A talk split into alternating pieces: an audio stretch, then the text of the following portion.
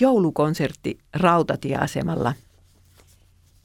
Tämä on päiväkirjan lehti 23.12.1992.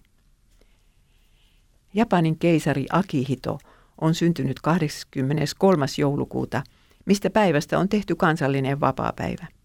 Kristityt pitävät joulujuhlansa silloin, koska joulupäivä ei tässä maassa ole vapaapäivä. Kansallisena vapaapäivänä säteili aurinko kotikaupungissani Nissiakassissa korkealta taivaanlaelta. Ajattelin, että auringonpaiste ja lepinkäisen huuto muodostavat ihan yhtä hyvät joulun kehykset kuin hämärä lumisade ja punatulkun viellys. Joulu ei ole puitteissa, ei tunnelmassa, ei traditioissa. Oikea joulu on siellä, missä joku juhlii Jeesusta, syntymäpäivä sankaria ja tarvitsee häntä. Keisarin syntymäpäivän iltana, Jeesuksen syntymäpäivän aaton aattona, oli Nissiakassin seurakunnan kirkkokuoron määrä laulaa joululauluja suuren rautatieaseman odotushuoneessa. Kuudelta nousin pyörän selkään ja läksin minäkin tuota konserttia kuuntelemaan. Tuuli navakasti pohjoisesta ja Venus vilkutti taivaalla kirkkaampana kuin koskaan ennen. Lähetin sen mukana terveiset rakkaileni toiselle puolen maapalloa, tosin siellä oli vasta aamupäivä menossa. Korvalappustereolla soivat uuden joululaulukasetin ihanat sävelet, kun puikkelehdin isolla maantiellä autojen välissä.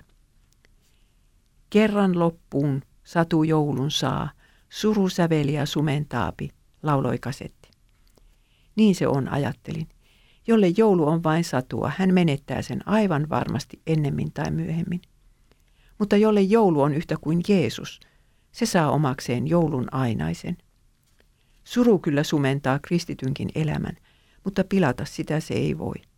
Päinvastoin, juuri murheen täyttämä joulu saattaa jäädä mieleen sinä jouluna, jolloin Jeesus oli kaikkein lähinnä. Puolen tunnin pituinen konsertti asemalla oli elämys. Kiossi Konojoru Hossiva Hikari, jouluyöjuhlayö. Ihmiset hidastivat askeleitaan kuullessaan tutun joululaulun kirkkaat sävelet kylmässä kaikuvassa aseman aulassa. Useimmat japanilaiset tuntevat tämän laulun, mutta heillä ei ole aavistustakaan, mitä ensimmäisenä jouluyönä tapahtui. Juuri näinhän joulua pitäisikin juhlia, tajusin siinä seisoissani. Tännehän joululaulut kuuluvat, niiden ihmisten arkeen, jotka eivät joulun lapsesta mitään tiedä. Mitä joulu siis minulle itselleni tänä vuonna merkitsee? Minulla on makuuhuoneessani vähän epätavallinen joulukoriste. Nauharuusukkeella varustettu musta pahvisydän. Olen selittänyt sen avulla joulun sanomaa lapsille monta kertaa, mutta myöhemmin siitä on tullut minun ikioma joulukoristeeni. Ei minulla tänäkään vuonna ole muuta lahjaa annettavaksi seimen lapselle kuin syntinen sydämeni. Kulunut vuosi on paljastanut sisimmästäni taas sellaista pahuutta, jota en tiennyt siellä olevankaan, muuta kuin tietysti teoriassa. Pahinta oli rakkauden puute sekä Jeesusta että lähimmäistä kohtaan. Toisiksi pahinta oli katkeruus. Mutta miten lähellä olenkaan kokenut Jeesuksen olevan juuri tänä vaikeana vuonna?